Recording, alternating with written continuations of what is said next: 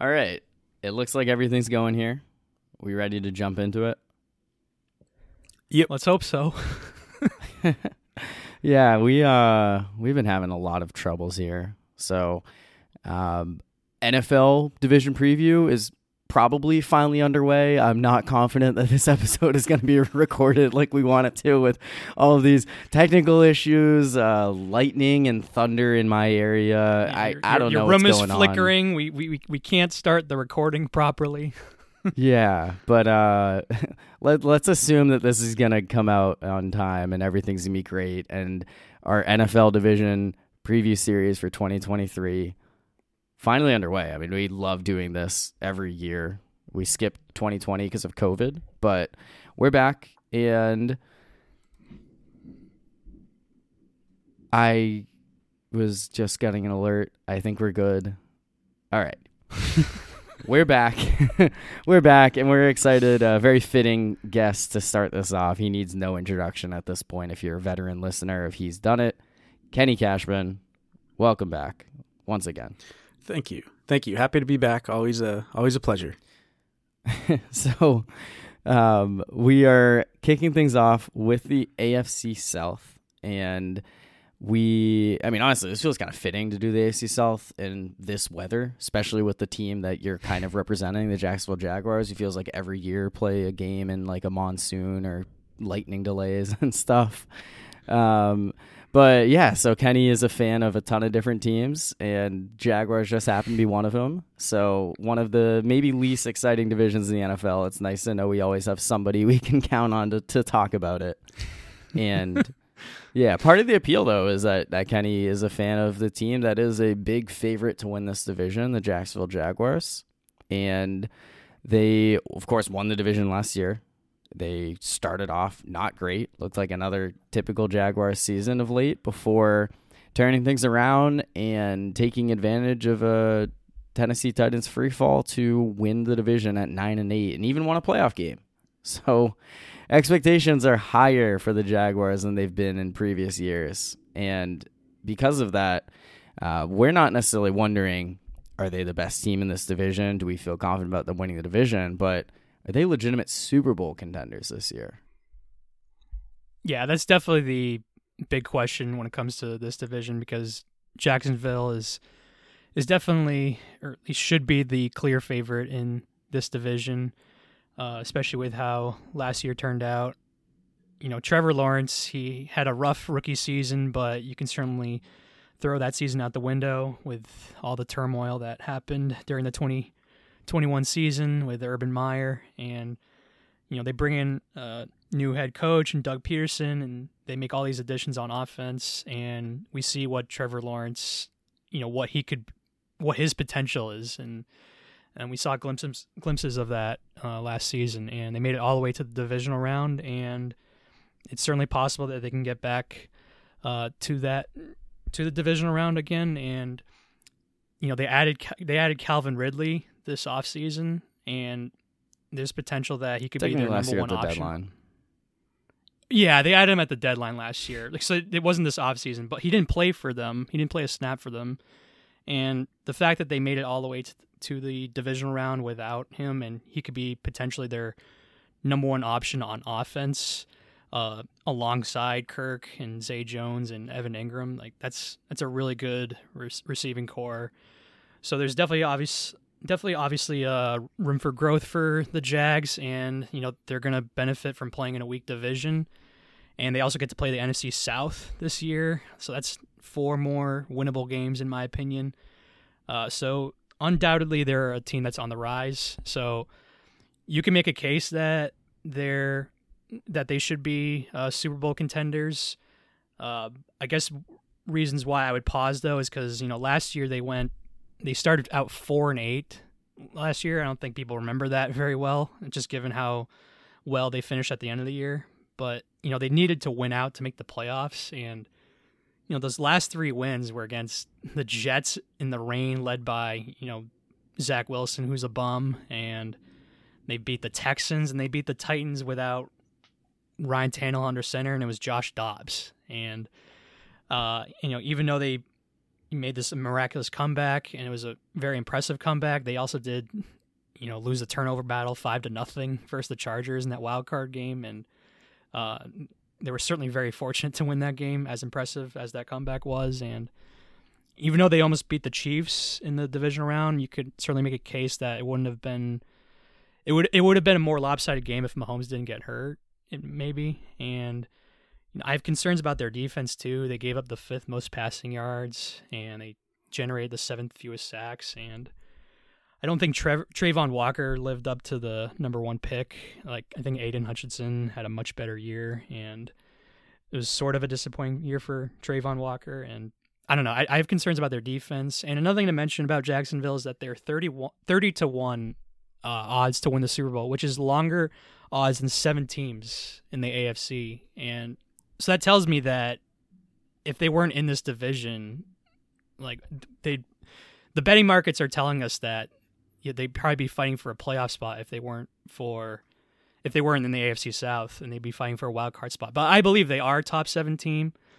Um, you know, I, I hope you guys have stronger cases than me. Uh, whether if you think they are or aren't a Super Bowl contender, because my real answer is I don't know. But if you're asking me what I lean, I would lean no. But there's definitely uh, uh, you know optimism on some parts of their team, especially offensively. Well, I mean, if you're if you're looking for strong opinions and uh, I, am usually not the person to go to. Any anytime I get one of these questions like this, my I would just want to say maybe, uh, you know, uh, which is not really fair. It's not an answer. Uh, and and frankly, I'm inclined again to say maybe we'll see because uh, I am also kind of on the fence. I lean more yes than you do, Brian. Right. Um, so if I have if I have to say because uh, because I think to be fair I should have to say uh, I, I, would say yes I think obviously it's it's going to be a tough road um, but if I had to just pick whether or not I think they're Super Bowl contenders yes I see them more in the mix than not um, there's obviously you know kind of to me the big three teams that they would have to get through with the Chiefs the Bills and the Bengals uh, they're the they're the ones that I see as as a the real the test. biggest roadblocks here. The, yeah. And those I mean, were the three uh, teams that three other teams that made the divisional round last year. Right, and the, you know there are other good teams in the in the conference. Obviously, there's there's tons of good teams. There's um, we have like the Chargers, the Ravens maybe the Jets. It's tough to say, right. but I mean, you can throw almost any team name down and say, yeah, this team. You know, Corey was saying earlier before we started recording that you can make a case for 14 of the 16 teams in the conference to make the playoffs at least. Uh, so it's a it's a tough conference to be in, um, but I, I yeah, I think they're a Super Bowl contender if they have to play uh, if they have to play all three of those teams somehow, no, probably not. But I think that they, I understand the concern that you bring up, Brian, where they they started out four and eight last season and they really struggled at the beginning. But I do feel like they got more comfortable, especially Trevor Lawrence got more comfortable as the season went on. Um, I, I do, I will say, you know, one big thing for Trevor specifically is that he toward the at the end of the season in the playoffs, I he still seemed like he you know was not fully able to handle the pressure. Um, I think that he has a lot of talent, but I also feel like he kind of makes mistakes in big moments a lot of the time. So it, you know we'll see what they've done in the offseason in terms of uh, developing the players that they had, but they also, as you were talking about, added a lot of, of good players. You know, yeah, they added Calvin Ridley last year, but he hasn't played, and he, will be a new addition. And um, they did some interesting things in the draft with getting uh, tight end Brenton Strange to to be there with uh, with ETN. So it'll be any any relation to have, any relation to Cole Strange? not that I, I looked, I didn't see any relation, and they don't look at all alike. So I don't think so. Maybe distant cousins, but uh, yeah, I I think that they have a really what looks to be a really good offense. Honestly, it, this feels like a bit of a long shot, but uh, potentially an elite offense. Um, and their you know their defense uh, hopefully has made improvements since last season. But I think on offense they're gonna have what it takes to do what they need to in the big games as long as nerves don't get in the way. Uh, so I, just I- having that experience that from they- last season, even Right. even if it's just two playoff games, that's still it's it's, it's good momentum what they had last year. Like you said, they started right, like and I mentioned they started four and eight, but they finished really strong to end of the year, even if you know luck played a part in it. Yeah, and you know, it's it's I have never played in the NFL. I don't know if you knew that, but I'm sure it's difficult. Uh, I assume to transition, even you know, getting uh, working with Doug Pederson is obviously quite a step up from Urban Meyer, but I'm sure there's still growing pains. Um, so even when you have a great team and and and a a good coach or a great coach, depending on who you ask, uh, I think it makes sense that they would kind of take a little bit of time to get it together and hope my hope is that this season is is kind of when they have it all pulled together um because it does feel a little bit to me like it's not quite now or never but now kind of feels like they're in the best spot they're going to be where Trevor once Trevor is up to get paid I think that the rest of the team is probably going to suffer to, at least to some extent. Uh, I think that having Trevor Lawrence and having all the pieces around him isn't something they're going to have for long. And so it's kind of unfortunate that it lines up with a time when the entire conference is really good.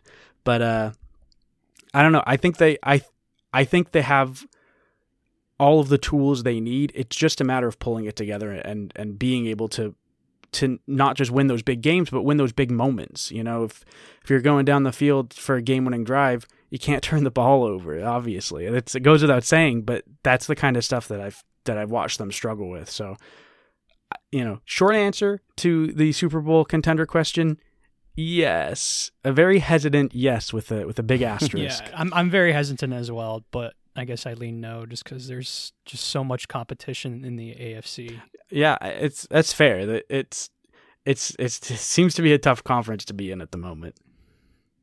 Yeah, I- think that's a really valid point to make. Talking about this team, it's easy to kind of chalk them up as AFC South champs and assume, yeah, they're Super Bowl contenders because they can win a division, host a playoff game, and anything Right. can happen from there. But you do look around the rest of the AFC and you see a lot of great quarterbacks. Like you know, you mentioned the Chiefs, Bills, Bengals. Those are the three three of the four AFC finalists from the past two seasons: Patrick Mahomes, Josh Allen, Joe Burrow. A lot of people put them as their top three quarterbacks in the league. Um, and I really think that Trevor Lawrence is going to take this team. Like, he's going to be the biggest difference maker. Like, where he goes, can he enter that upper echelon of those guys? Then it doesn't matter how bad their defense is or, you know, how good their defense is because all those guys have, to an extent, played with issues, uh, whether it's bad offensive line, bad defense, you know, doesn't matter. That hasn't necessarily stopped them from looking like Super Bowl contenders. I think that the sky's the limit with this team because I'm very confident in Trevor Lawrence continuing to take the next step in year three. Whereas last year, it felt like it was a little early. I don't think I had the highest expectations for the Jags after how poorly the past two seasons went and to see him, you know, be able to lead this team down the stretch, even if it wasn't the greatest competition, to be able to get in the playoffs, lead a comeback after throwing all those early interceptions. I think that those growing pains are natural. Year three is kind of when you step up. Patrick Mahomes, year three, won the Super Bowl. And then just last season, Jalen Hurts, year three, was able to make it to the Super Bowl. So I, I agree with Kenny with the whole and, maybe not mm-hmm. now or never. I think there's time, but rookie contract does make it more of a pressure. But I, I definitely think that this team is a legitimate Super Bowl contender because I'm very high on Trevor Lawrence taking this team to the next level and putting them in that same boat of those other teams with those star AFC quarterbacks. It's a tough conference. Like, you know, it's one of those things where you could say there are a lot of teams that are legitimate Super Bowl contenders, but like, oh, you can't get past the Chiefs and the Bengals who keep making it to the conference championship game.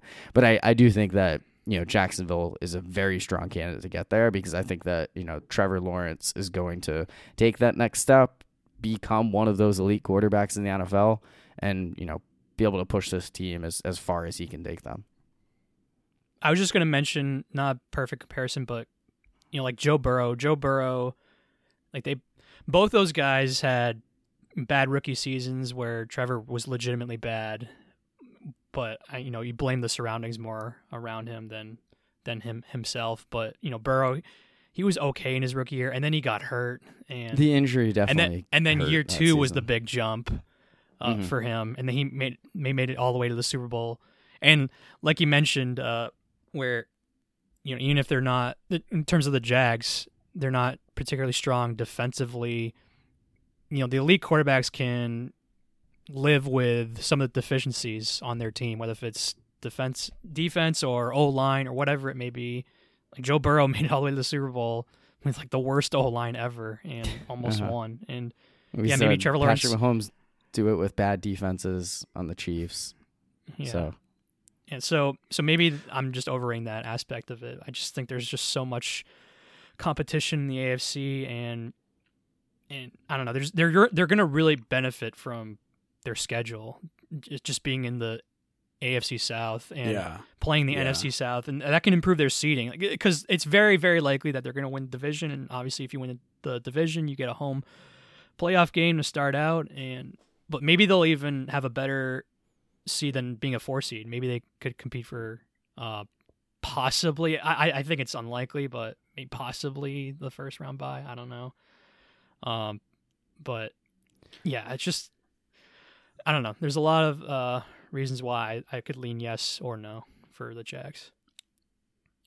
One thing, so I, I, the the year that Trevor Lawrence was drafted was the first year that I really paid much attention at all to the draft, um, and I, I've kind of, I've been paying more and more attention to football, and and I think becoming more knowledgeable with each passing season. The past, uh, you know, maybe five or so years. I've always been a fan, but I think I've really started to pay more attention. But I, I don't know.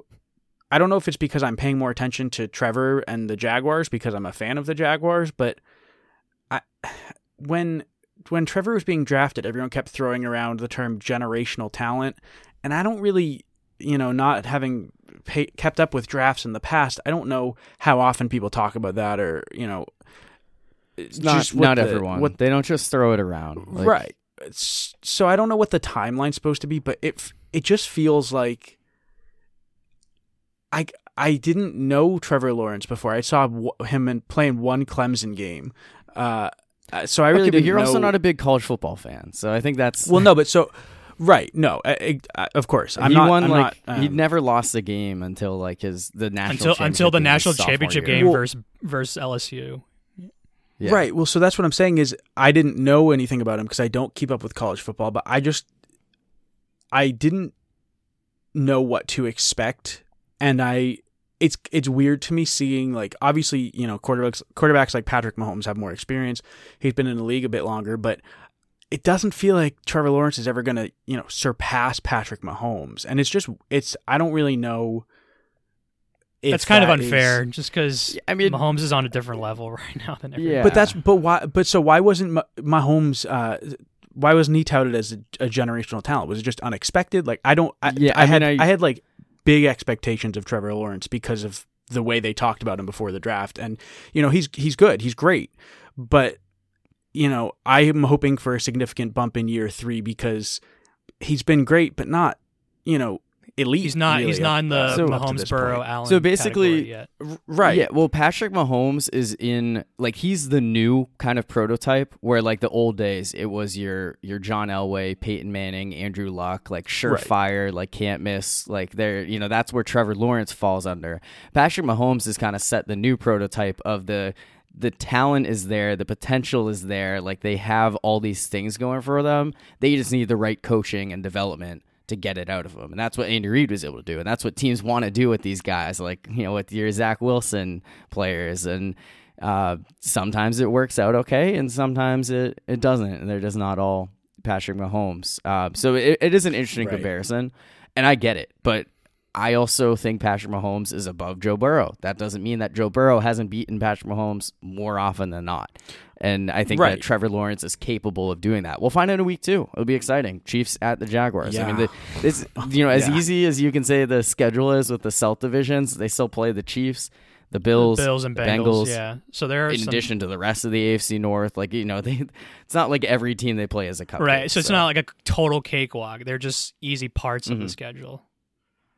Yeah. Yeah, I mean it's definitely a favorable schedule when it comes down to it. How they do in those games, they're gonna need to be able to win one, two, maybe three of those seven other games to really put themselves in a good spot to like be looked at as Super Bowl contenders. But I'm high on this team, and it's mostly because I th- I do believe in Trevor Lawrence. Like last year, I was confident in him taking a leap post Urban Meyer, and then Doug Pederson just kind of you know like how things played out last year. And maybe I'm just buying too much into December and January, but Yeah, I yeah, do think that this this team is in a prime position to take the next step. I I guess just out of the three of us, uh, I mean, I guess technically I am the lowest, but that doesn't mean I'm not a believer. Like I, I am a believer in the Jags. It's, it's just that I don't want to get too caught up in what they did in December and January and just completely write off what they did beforehand. And and, and just again, just factoring that factoring in that they're in such a tough conference that like if they're in the NFC, like oh, I wouldn't even have to think about it. Like yeah, absolutely. But Uh-huh. in the AFC, when you have three of the best quarterbacks are like all in the AFC and have made the at least the division round two consecutive years in the Chiefs, Bengals, and Bills. I don't know. it Just it's a tough road to climb. Is, is all. Yeah, no, and I, I I will totally say- get it. I I will say they have to play, as you mentioned, the Chiefs, the Bengals, and the Bills. They at least have a leg up on the Bills because it's in London and it's their second week in a row in London. So True, that is a good. I point. think that'll be a really good game. That yeah, it's you know the Jaguars. You know, for better or worse, people make jokes about them moving to London or London being their second home, but they will have already been there the previous week. They're going to be much more acclimated than Buffalo. So I think it'll be that'll be a really interesting game because uh, it probably I would lean more Buffalo, but I think it's going to even the playing field having the Jaguars have been there since the week before, and it's a road game for the Jaguars, but that's kind of not even fair because it's more of a road game for the Bills than the Jaguars. Yeah, I mean, I guess do the, do the Jaguars have like a true fandom in London at this point because they play there so often? Um, t- I don't know. I can't speak to that. Uh, the people from the people that I listen to uh, on like podcasts and stuff who talk about the Jaguars are from Jacksonville, so they don't uh they don't like the London thing and they don't really talk about uh the fandom over there. And when I went to a Jaguars Yeah. game now almost 10 years ago in London, everyone was just cheering for everything. I don't know if they didn't know like didn't understand the sport or just didn't care. I assume they just didn't care and they were just happy to be there. I feel like you But, uh, always see every single jersey represented in those games. They're just like, we can only go to a couple of them. Like, we don't care who's playing. We just want to be here. So, I even saw a Browns jersey. That was crazy. yeah, that's uh, you know, the, of all the teams that you could root for overseas. I mean, it'd basically be like an American being a fan of just like one of those like EPL teams who are constantly fighting against relegation. And like, why do you do that to Yeah. yourself? Just root for Chelsea. Just root for Man City. Like, uh, so anyway, I think you know we talked a lot about the Jaguars. It sounds like we're all very high on this team. We think if everything goes right, you know, everyone stays healthy, whatever. Like we're confident in this team winning the division. So let's assume disaster strikes, whether that's a major injury, uh, just Jacksonville Jaguars. Nothing can ever go right with this team. Uh, somebody else ends up winning this division. You know, who are you most confident in being that you know surprise team, if you will? So, you Yeah. wanna go, So Brian, all right, Yeah. Um, I've never been high on them, but I, I think it'd be wrong to pick uh someone on the, some uh team other than Tennessee in this case. So, yeah, I, I would go with the Titans as the the if if it weren't Jacksonville, then yeah, I would pick Tennessee. Uh, again, I'm I'm never high on them, but they still they still do have a solid supporting cast with you know Derrick Henry. You keep expecting him to decline at some point, but he's still a top running back in the league after all these years. And they brought in DeAndre Hopkins, and I don't love DeAndre Hopkins. They're definitely other receivers throughout the league that I'd rather have over him, but he's still a number one receiver. And I think Treylon Burks and Chig Okonkwo, I think they had really solid rookie seasons and were both very productive uh, as the year went on. And so I like their supporting cast on offense. And you know, as much as I don't like Tannehill, they they were six and six with him under center, and they were one and four without him, and they certainly imploded uh, as the year went on, losing their last seven games. And so, you know, as long as Tannehill stays healthy, or if he gets benched and Will Will Levis is any good, I've given up on Malik Willis. uh, so if, Yeah. if if it's him, then I would have no hope for Tennessee. But if you know if it's Tannehill or if Will Levis is any good, and if Jacksonville is not as good as we think they they can be, then I think I think Tennessee could be in the hunt. Uh, you know, by the end of the season still. And you know what? They're always. Uh, oh, go ahead. Go ahead. Well, I, agree with your uh, your thesis that it's that it's Tennessee is the answer here. But I, there's stuff, Corey. I, I appreciate that when you brought this up, you said I don't remember your exact wording, but you know, if catastrophe strikes in Jacksonville, um, because because I feel like there's this there's this idea around at least the the the sports analysts that I hear talking that the division is kind of up for grabs. I don't. It's not. I don't think it's up for grabs at all. It- you know, it's short. I don't. I'm not saying that Jacksonville's going to run away with it, but again, barring catastrophe, barring something big happening, I just don't see Jacksonville losing the division. Uh, like I say, I'm not. I'm not saying they're going to, you know, be ten games ahead of every other team, but I, if they sh- if they can't win the division healthy this year, Then, then, that's a fail. yeah, that's a fail on gonna- Jacksonville if that's Yeah. the case. See, I'm picking Oh, Tennessee. absolutely. I'm picking Tennessee, but I believe they're a bottom ten roster in the league. But Well, I, and I, the other thing I disagree with though, Brian, is I, I think I agree that Tannehill could, in theory, bring Tennessee to win the division. I don't think Will Levis is going to do it. I don't think uh, a rookie quarterback is going to come in and and beat a legitimately good team out for the division title.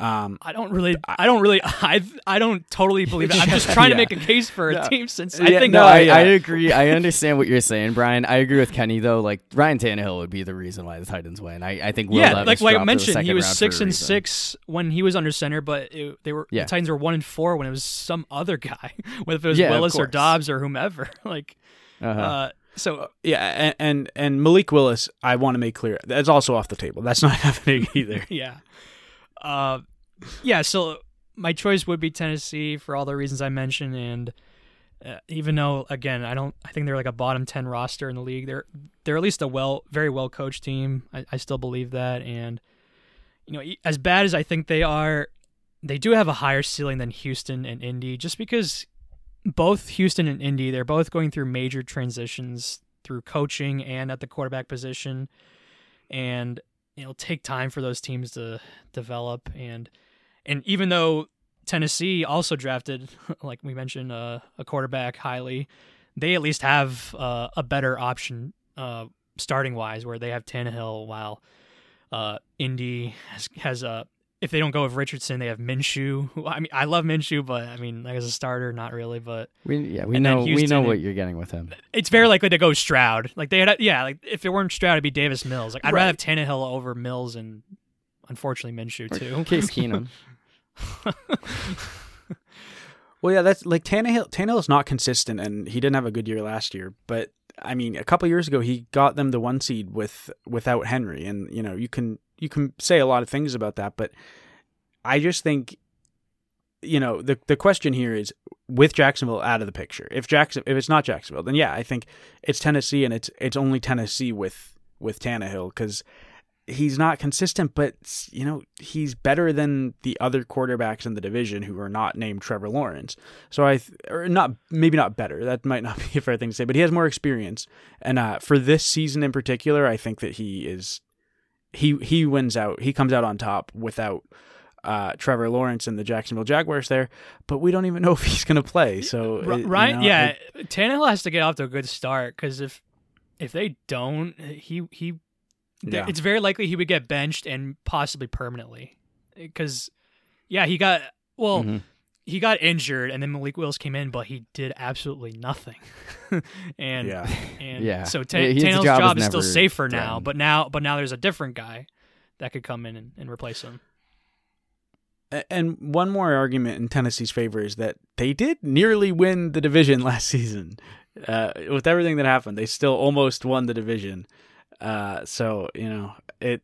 I don't think that I don't think anyone has a shot other than Jacksonville, provided you know they stay healthy and nothing crazy happens. But um, yeah, it to me it's like you know Jacksonville is way up at the top. You go way down and it's Tennessee, and then you go way down further and it's the other two. It's it's it's very lopsided, I think, in this division, more so than certainly anywhere else in the conference.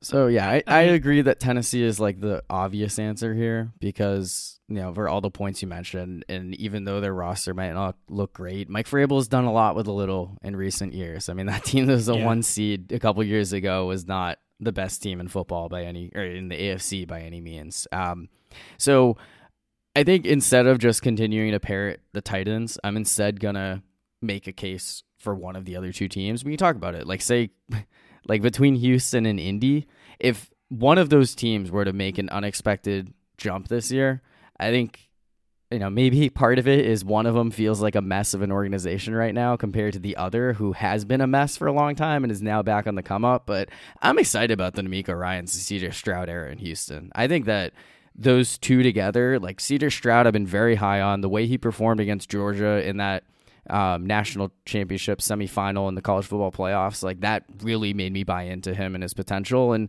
DeMeco Ryans was an awesome defensive coordinator at the 49ers. I've only heard great things about him and uh, his ability to transition as a coach. He's doing it in his former team in Houston. I don't think year one is going to be amazing for them, but you know, all every year they just sign they a could, bunch of like known veterans the one year deals. Yeah, yeah easily. They, I think that yeah, they could they could win six games. I'm glad you brought this up, Corey, because yeah, between the two teams, the Bay markets favor Indy more, but I like Houston more than Indy. Like, because what you mentioned, one team, I just in, in Houston, I believe is just more f- functional organization right now. Where I think I think CJ Stroud is more pro ready than Richardson, and yeah, like you mentioned, Absolutely. a lot of people think very highly of DeMeco Ryans and also, African American head coach, which I don't think is a small thing, just given that there are very few in the league, and so I think that's a mm-hmm. factor. And I think they have a better O line, particularly the blind side, than Indy, and the weapons are yeah, kind I mean, of Laremy a wash. Tunsil might be the best left tackle. Yeah, he's like, he's the highest paid left tackle. He's one of the you know, yeah he's one of the best, best left tackles not, in the league. So he, uh, he, definitely has a better blind side uh, protection. And then there again, the weapons are kind of a wash, but I've, Nico Collins is a solid receiver, and John Metchie was out with leukemia last season. Now he's back and healthy. I'm excited to see what he can do. So yeah, exa- yeah, yeah, Robert Woods, excited to see what he presence. can do. Right. Yeah, Bobby Trees, veteran presence. Uh, I don't know how much he has left in the tank, but yeah, but he, he could provide a little bit for them. And then defensively, they have some playmakers. Like they drafted, they traded and, and then drafted Will Anderson it's certainly debatable if you think the trade is worth it because they did give up so much for him. Where I kind of lean with Arizona benefiting more. But if Will Anderson's like the next Micah Parsons, then then it's then it's gonna be fine for them. Uh, and they also drafted Stingley last year, third overall. And yeah, it looks like Sauce Gardner's the, was the better option at three instead of Stingley. But uh, who knows? Maybe it's just late bloomer. I don't know. Uh, so like they have playmakers throughout their team where there's some things to be excited about with Houston, and at least in my opinion, and your opinion as well. But I don't like Indy at all. Why? I don't know why the hell was I high on them entering last year. I don't like anything about Indy right now. Uh, it's just look. I, I think Anthony Richardson. Uh, I I don't want to say he sucks. Like I I think uh, I don't want to say he's a bad pick. I think it was the right pick to to pick him at four. I just think it's he's just a you know Kenny. We were talking about this with the like, the Mahomes thing of like why wasn't he the generational like there are quarterbacks that right are more projects than the for sure thing, mm-hmm. and Anthony Richardson has. Like not, not, he's not Patrick Mahomes, like skill set wise. He's really more compared to Cam Newton with his with Cam his size. Newton, yeah, yeah. Like that's his upside. That's his potential if if he develops into a good quarterback. Uh, and yeah, so even though I think there's a lot of upside with Richardson, and I think he'd be better for fantasy than Stroud, uh, I, I just think it'll take. There's going to be growing pains with Richardson. It's mm-hmm. just inevitable, and a lot more. Yeah. And they, so the Colts they hired Shane Steichen as their as their new head coach. He was the OC in Philly, and we saw Jalen Hurts like what the quarterback he's become now. But originally when they took him, he was a project and he was someone that everyone had questions about if he can develop into a great quarterback. And even after a year or two, people were saying like, "Oh, we got to trade him for Wilson or Watson or whatever, but now he's one of the best quarterbacks in the league. Uh, he's in that tier or just outside that tier with of uh, Allen, Mahomes, and, and Burrow. But with that being said, though, like the, the Phil, Philadelphia has just so much better supporting cast than Indy does. Like in, in Indy, it's I don't like their O line. Their weapons aren't that great, and then their best player may or may not play with Jonathan Yeah. Taylor possibly holding out or getting traded. He's- and He's also not as good as he was in, or he's coming off a lesser season in 2021. Right. And part of it is also the offensive line is declined. Like you know, there's a, a lot of things. Jim Irsay just you Jim never Irsay's know on what crack. he's gonna do. yeah. like- he's saving orcas, making Allegedly. making Jonathan Yeah. Taylor look like the bad guy. It just uh, I, I I don't like Indy at all uh, this year. Uh, I, I I have them last in this division. yeah, I mean, I think also part of it is I don't think Anthony Richardson is ready in year one. I don't know. No, he's not gonna like be- no, he's- he's- Willis, but I'm I'm excited to see him play. I think he'll. There'll be a lot of ru- he could be their leading rusher if, if Taylor's. I think he'll Taylor be- doesn't play. yeah. I so I I- think he'll be similar to Lamar Jackson in 2018, where it was like he'll come Like, in. it looks like a disaster, but I don't think he has the upside. Yeah, like I don't think he has the upside to like lead them to the playoffs if you know Minshew God, no. gets replaced. So Again, I'm excited to see him play. I just think this year specifically, it, it's going to be tough. Uh, personally, I again, I don't really think that there's a serious case to be made for any of these teams, but I think between Houston and Indy, I think Houston is to me pretty clearly the team to watch. You know, a couple years down the line, moving forward, I I agree with what you're saying, Corey, about um, you know, this being kind of an exciting uh, group of people to watch. Uh, and I think that there's something there long term, but I think short term, Houston and Indy this year both are, you know, they're working on it. I don't think that they're either of them are going to be doing anything much. I know one of you said Houston could get six wins. yeah, Um, that was me. I- I think that's possible. That's kind. yeah, I, I, it- I think it's- that's kind of both It where might they be both are. like, that's the my op, optimistic view of Houston because their their over Yeah, under is five right. and a half, and I I think six wins is possible, um, especially in this division. And I just I just think they're a more Yeah. functional organization, and I don't like I don't like uh, Indy right now. And then defensively, they have like they have one of the worst secondaries in the league. Their their best corner is like out for gambling issues. Is I I I think he's one of their top corner. I forgot what his Oh, name is was, but he? I yeah, I didn't think he, I. I maybe not best corner. uh, I mean, Gilmore's not even there now. Uh, uh, no, I don't. I don't know what their secondary looks and like then at and this then point, Sha- so. uh, Shaquille Leonard has, has dealt with injuries. hurt all year, Yeah. concussions, like yeah. Yeah, it just yeah, but what about Minshew mania? It'll get them a couple wins. Like they'll beat someone unexpectedly, and you'll try Yeah. to talk yourself into the Colts. I hope it's not the Patriots. Yeah, I mean, I, I It will be. It will. it's be. one of their only few winnable In- games in this year. Not to get too far ahead of, of that preview. uh, AFC Yeah, East preview. I, uh, preview. Yeah. I think um, you know we we we've kind of beaten into the, some of these teams a lot. Let's kind of move move along Yeah. here, and uh, let's start with something we've been doing. You know, since these this preview has been a thing, and that is a new addition who will have the or could have the biggest impact in this division. So, Kenny, as our guest, why don't you get started with this one? this might be an awful take, and it, it's a little Okay. backwards, I think. But, but Uh. uh, I don't, I don't think that there's a lot of for this season in particular, a lot of uh, new additions that are going to be immediately uh, a huge factor. Um, so I'm going with Will Levis because I think I, I the other person I considered was was uh, was Hopkins, but I think Hopkins only matters if Tannehill plays, uh, and I think Will Levis if Will Levis comes in and they give him a chance and he's good enough, then I think that that's bad for the team. I think if he if they give him a chance and he you know doesn't work out right away or or if they just give Tannehill more of a chance, I think that is what makes this division division at all competitive.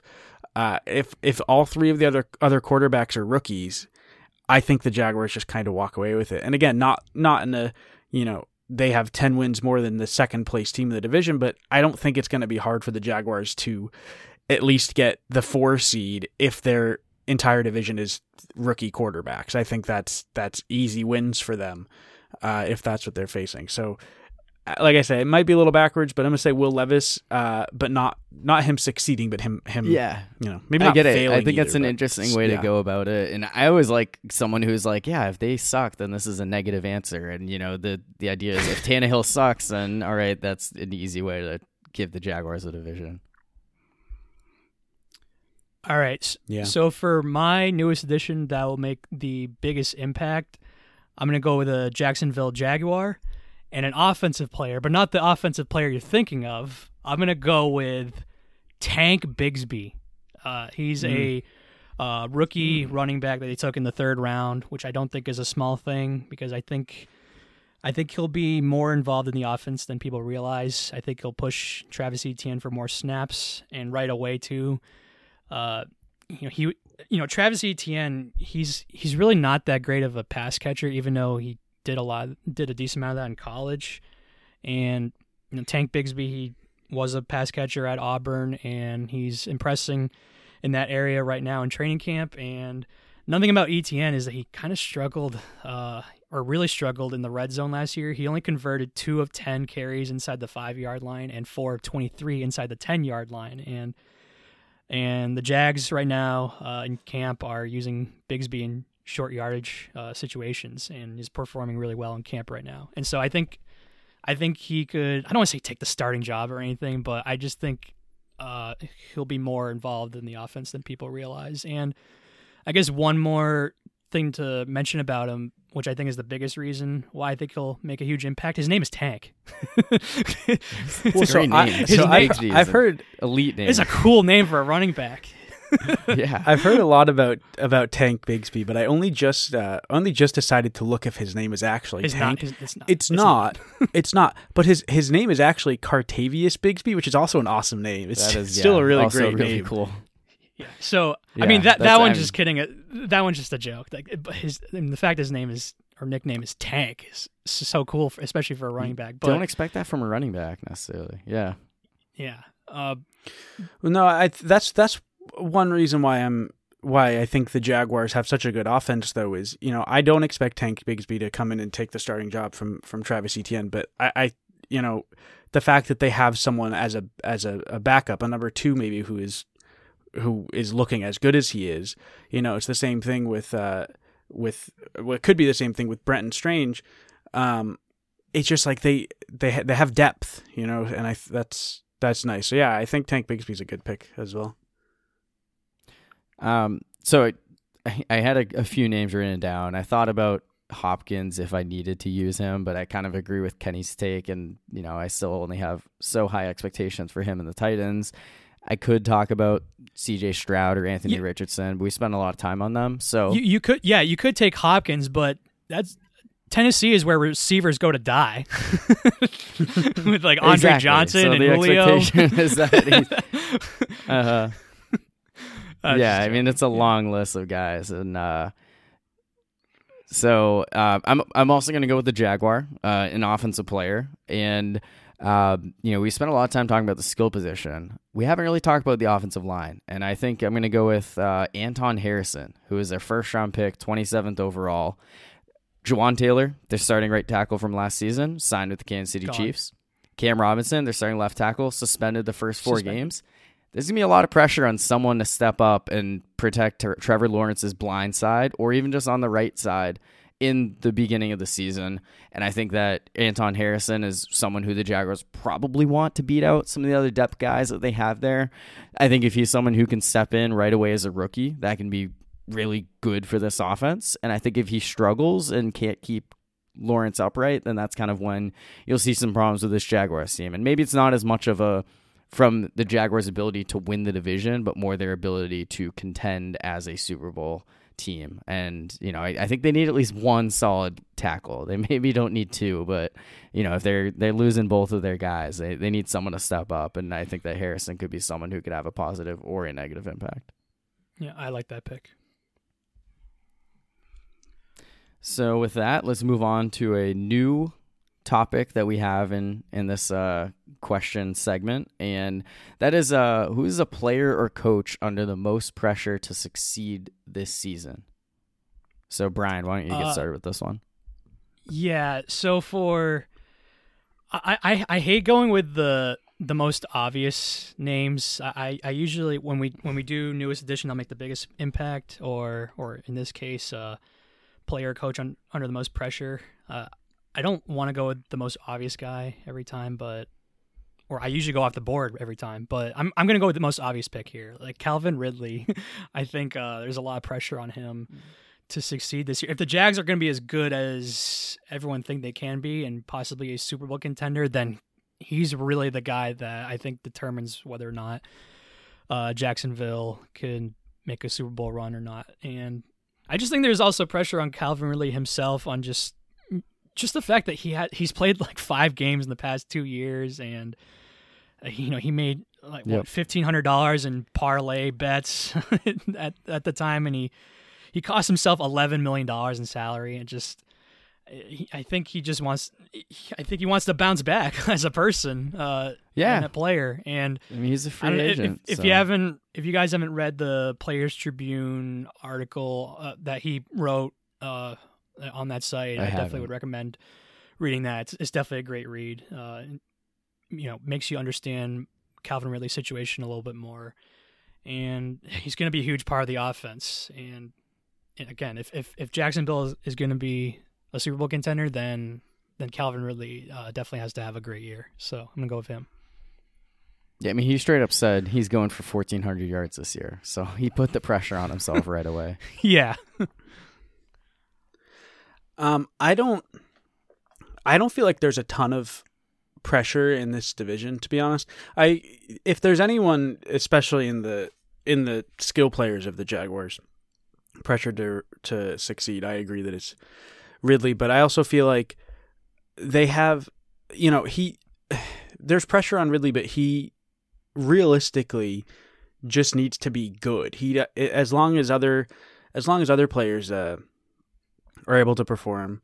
Um, you know, they have uh, they have Zay Jones and Christian Kirk, and uh, they have Engram, and they you know we'll see how the new players work out with Brenton Strange in them as well. But it just to me, I don't feel like there's a ton of pressure on one person um, in Jacksonville. But I do agree that if there is one, it's uh, it's Calvin Ridley. But Yeah, and I guess it's I maybe the Jaguars don't necessarily need Ridley to be as good as he thinks he is, but like from a he needs to prove himself and he has an opportunity to you Yeah. know, get paid and you know continue his career instead of continuing to let it get sidetracked like it has.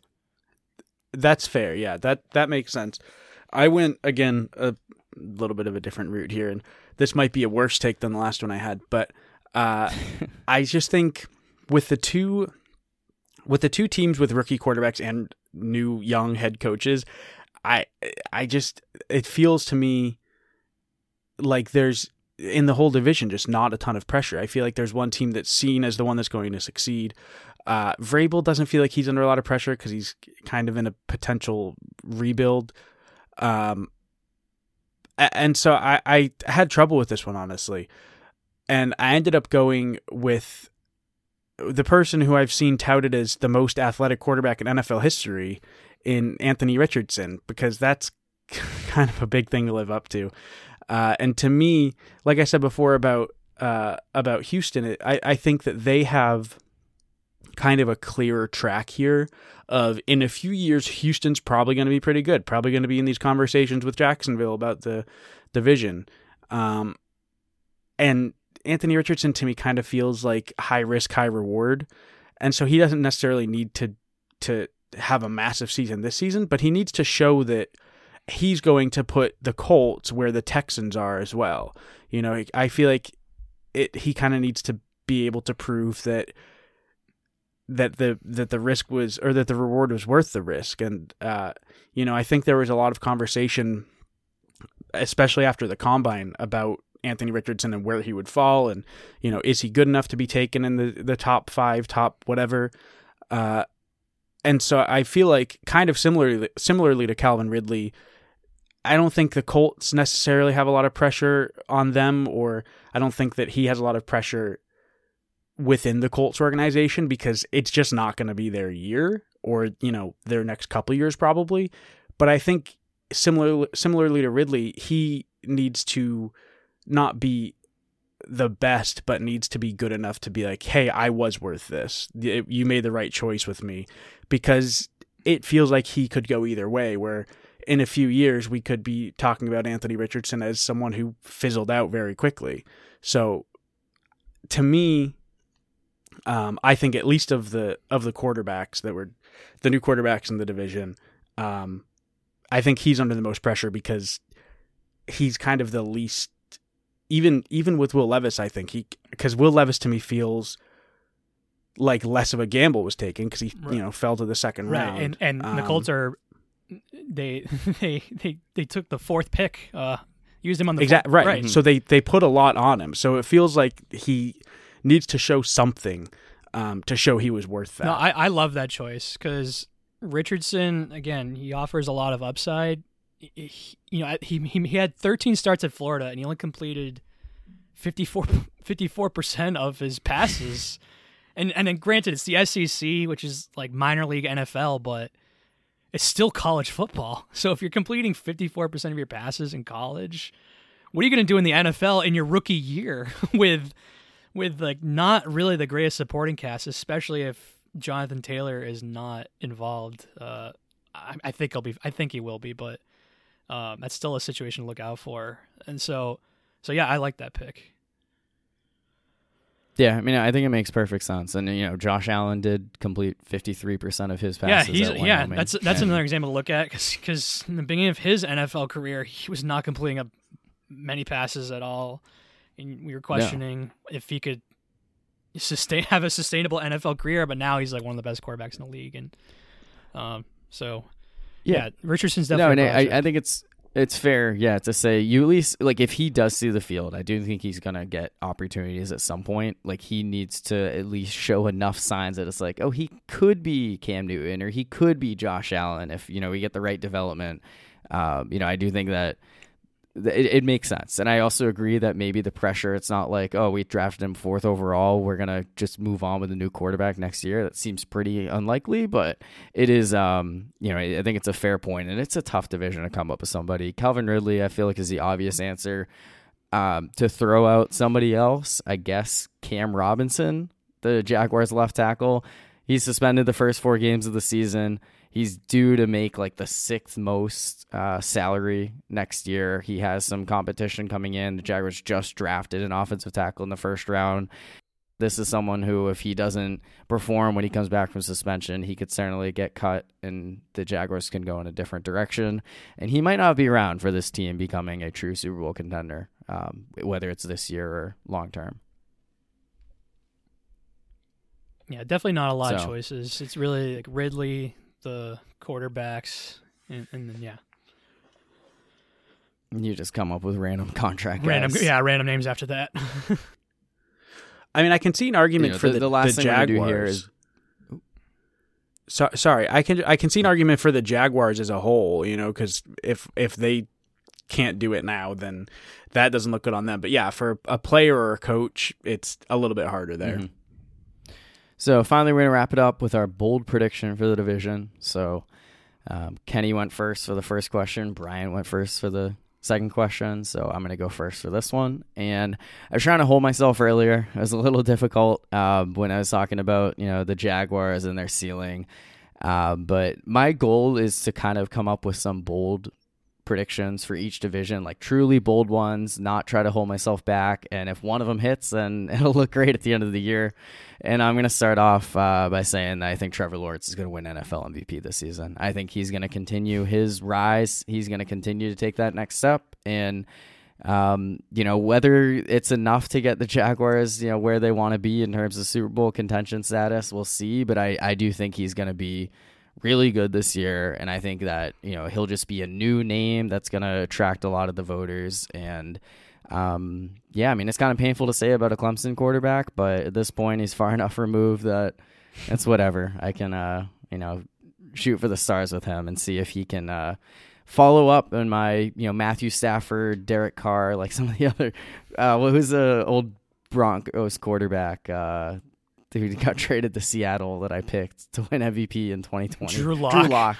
You know, I, I'm so terrible at MVP. I think, oh. yeah, Trey Lance. Like, I'm, I'm so bad at this. That's but very that's we'll pretty see. bad I, too. I feel kind of confident that he'll at I least be in contention. he got yeah. hurt, but it's still bad. Why would you do this?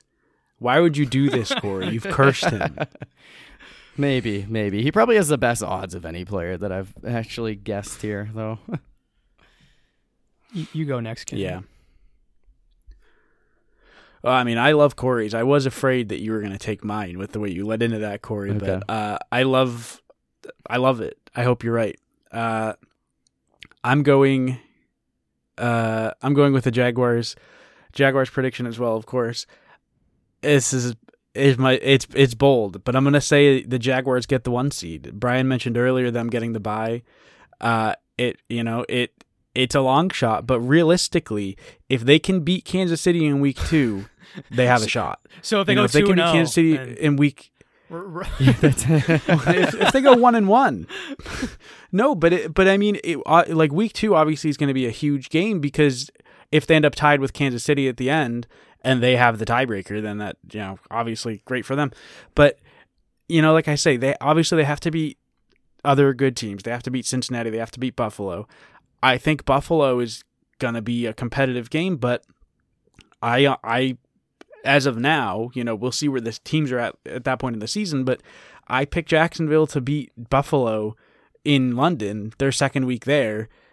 They can at that point lose to Cincy if they've beaten Kansas City, as long as uh, you know, obviously, as long as Cincinnati doesn't have a better record than them at the end of the season. I just on if they honestly, even if they go one and one, I don't remember who they're playing The week Colts. one. Um, that would be a bad loss. Okay, that would so be if they go one loss, and one, yeah. they're in rough shape. yeah. So if they go, if they go, yeah, then yeah, if they go two and zero, obviously, long way to go at that point. But that puts them in a great position. You know, you it's you don't want to look that far ahead. I'm, you know, if you're on the teams. But as a fan, I don't mind looking at things week two and saying, you know, at the end of the season, they have the tiebreaker against Kansas City now. Uh, so we'll see how things play out. I uh, we'll see week two, but if they win week two, that's huge. So I'm gonna say Jags get the bye, Jags get the one seed. I mean, if the if the Titans could do it a couple years ago, they're better than that Titans team. Why not? I mean, yeah, that that's a fair point. like, uh, it is tough competition, but hey, it, it's bold prediction. So, All right, yeah. Exactly. are So you gonna top that, Brian? I'm not going to top it. um, when it comes to the South divisions, I I struggle to come up with you know, really good bold predictions, and you guys went with two Jags ones, so I might as well go with a, another Jags one. Uh, I can't I can't I can't do a bold one in terms of like the Jags standings wise because I think they'll win the division, but I like other teams in terms of playoff success. So that's not bold in terms of uh their team success. So I'll just go with I'll say uh Tanks Tank Bigsby uh, uh outperforms Etienne and he gets more of the he becomes the starter by the end of the year. there are a lot of positive reports on him in training right. I don't want to say it's going to be right away, but I think he'll be integrated in the offense more and more, and uh, they're really high on him. So I'll just say he, I'll just say he becomes the starter. It'll be like a Jamaal Williams kind of thing last yeah, I like year. that. Maybe not lead the league in touchdowns and score I like mean- twenty, but but uh, I think It it is hard. It is hard to toe the line, obviously, of saying something that is actually bold that Yeah. could happen. But I, honestly, I all these things, I think they could happen. Honestly, Corey's might be the boldest. uh, we'll we'll see. I don't know. but, I, I uh, think mine's. They might have to go but- hand in hand, like the Jags yeah. being the Uh, one. uh, oh seed, yeah, if yeah. if mine comes true, if mine comes true, yours comes Yeah. true, most Uh, likely. I think that he can win MVP without the Jags being the one seed, but you know, Right, I don't yeah. think if they go nine and eight again, like I, he's not gonna win it. Yeah, So, I, I, Yeah. yeah, and I'm in that camp where I, I like Jacksonville like ten and seven. I don't. You know, they ha- they they have an easier schedule than than some. You know, like like you were saying before, Corey. They do have to play tough teams. They do have to play the Mm-hmm. AFC North and and obviously the the Chiefs. But Which is- which- they yeah. do get Which their is why it's not- games. They're, You they don't have the most Mm-hmm. favorable. It's not the easiest one in the entire league, but but it's more favorable. Right, but I can see them picking up a couple games and then the you know the Chiefs lose a couple tough ones. I, effectively, honestly, I feel like the Jags are in the situation that the Patriots were in for a long time, where yes, they're really good, but yeah, they do have an easy time in their division, and I always hate it when people would say that to me, but it was true, and it's not true anymore, unfortunately, for the Patriots, but it's true for the Jaguars now. Yeah, in, in theory, this season, you know, we'll see. This could look silly if the, the I mean- Titans I mean, our- our- reclaim it. Uh, MVP predictions on here have really, really sucked. uh, whether it's Drew Lock, Yeah, Trey Lance, I- I or whatever, like it's it's it's. Corey, quick, predict predict uh, Aaron Rodgers, please. No, I um, you know, when we go to the AFC AFC East, you know, we can we can talk about Aaron Rodgers there, but I think Yeah. uh, I think I think we've talked about a lot of football in here. You know, we we managed to get an hour in on just the AFC South, so That- that's that's a miracle. impressive. Um, and now finally, let's wrap things up. Um, you know, as we always do, try to give a, a little fun topic. And top five has always been a thing for us in the past. We've experimented with drafts and we've kind of opened up the possibility of a draft to listeners as opposed to a top five, with certainly some topics making more sense than others. And Kenny, you chose to do a draft, and um, you definitely gave an interesting choice for us. So why don't you introduce this final topic here? Well, I like when I'm asked about doing a top five or a draft, it doesn't always have to be timely. It doesn't have to tie into something going on in the real world. But I think it's more fun when it does, and it narrows the it narrows the the options, which is helpful. So, despite my uh my my disinterest in the topic, uh, in honor of Taylor Swift's Eras tour sweeping the nation, we're going to be drafting Taylor Swift songs. Uh, I don't know how we're doing draft order. I'm not exactly sure what's going on there, but it blows my mind Yeah, that we're- we're- that we're doing- you came up with the idea. I know, I know. Well, we're we're gonna. I I think we're gonna try to do one per album, or, or no more than one per album, uh, per person. Although I don't, the goal, yeah. I don't, I, I, a I rule. don't know how many albums she has, but I'll Uh. I'll I'll, I'll help. I have mine sorted by album, so I'm not gonna, yeah, accidentally break that. But Uh, uh, Brian can help. So I mean, I guess we can kind of set the stage here and say Brian, of course. I mean, he's a Swifty. Like you talk about her a lot. Like we, you know, you've seen her in concert, not on the Eras tour, but you know, that it is a, a thing. And Kenny has he's, been yeah, he's shown his anti-Taylor disdain for her. whenever she's come up in conversation. uh, yeah, and I, I, so I find myself Yeah. somewhere in the middle. But Kenny, yeah, I mean, go ahead if you want to get into more specific details. Like, Well, I've never been a fan of Taylor Swift music. Uh, I don't like to. I don't like to praise people that I don't know personally, even if I think they seem like a good person. So I don't want to. I don't want to attack someone that I don't know personally either. I, I don't agree with. Uh, you know some of the stuff I've heard about Taylor Swift, but I don't know her. She might be a fine person. Not a fan of her music, but I I will say, be in the last thirty or so hours, uh, because we were doing this, I've been listening to her music. She's got some good music. I didn't know.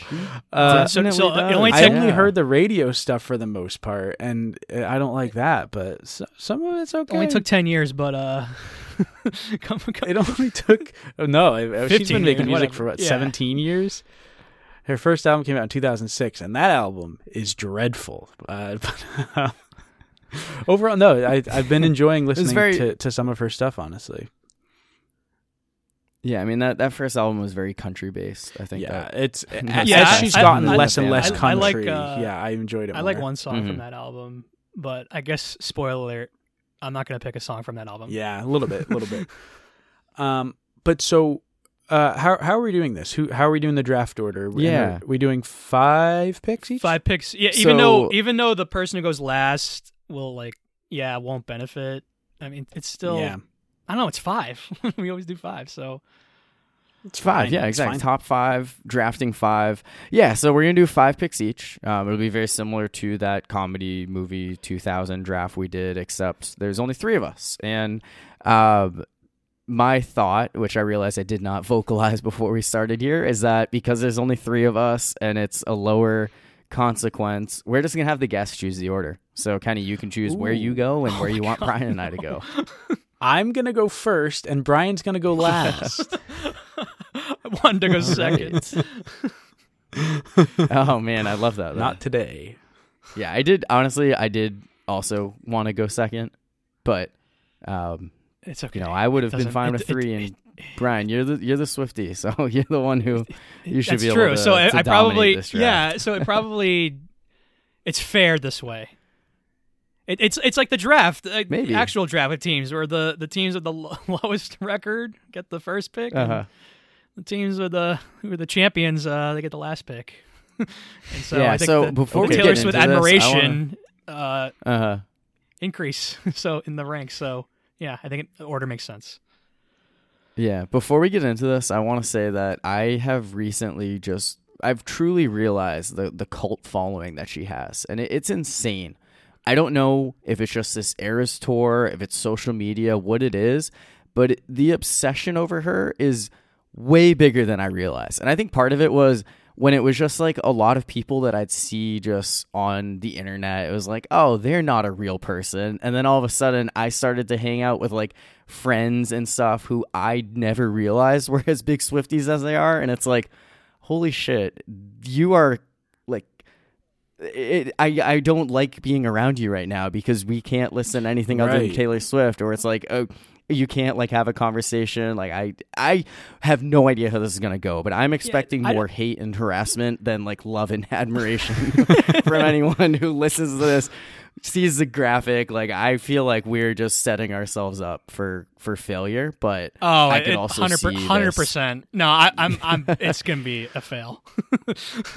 Well, yeah, we can't win in this because the people who hate Taylor Swift don't want to hear this, and the people who love her are going to hate Yeah, our they're takes. gonna. So, hey, yeah, where's that we're- song? Where's that song? Hey, that one should be higher. That one should Yeah. be lower. It's just we can only draft 15 No, songs. I- so, Right. You know, and again, one per album. Like if you're listening, you'll know that. But if you see this graphic, like, and that's it, just stumble across it on Right. Instagram or X, then you know it's gonna be an issue. I, Uh, uh, but anyway. I do hate the.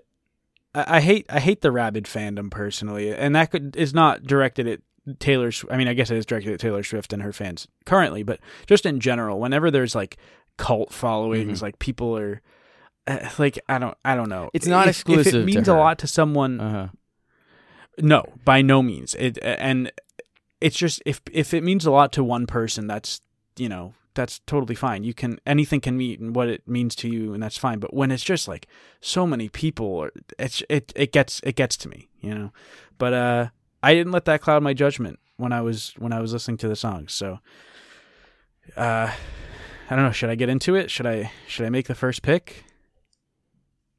Yeah, whenever you're ready, Go you're ahead. on the clock. Okay. All right. Okay.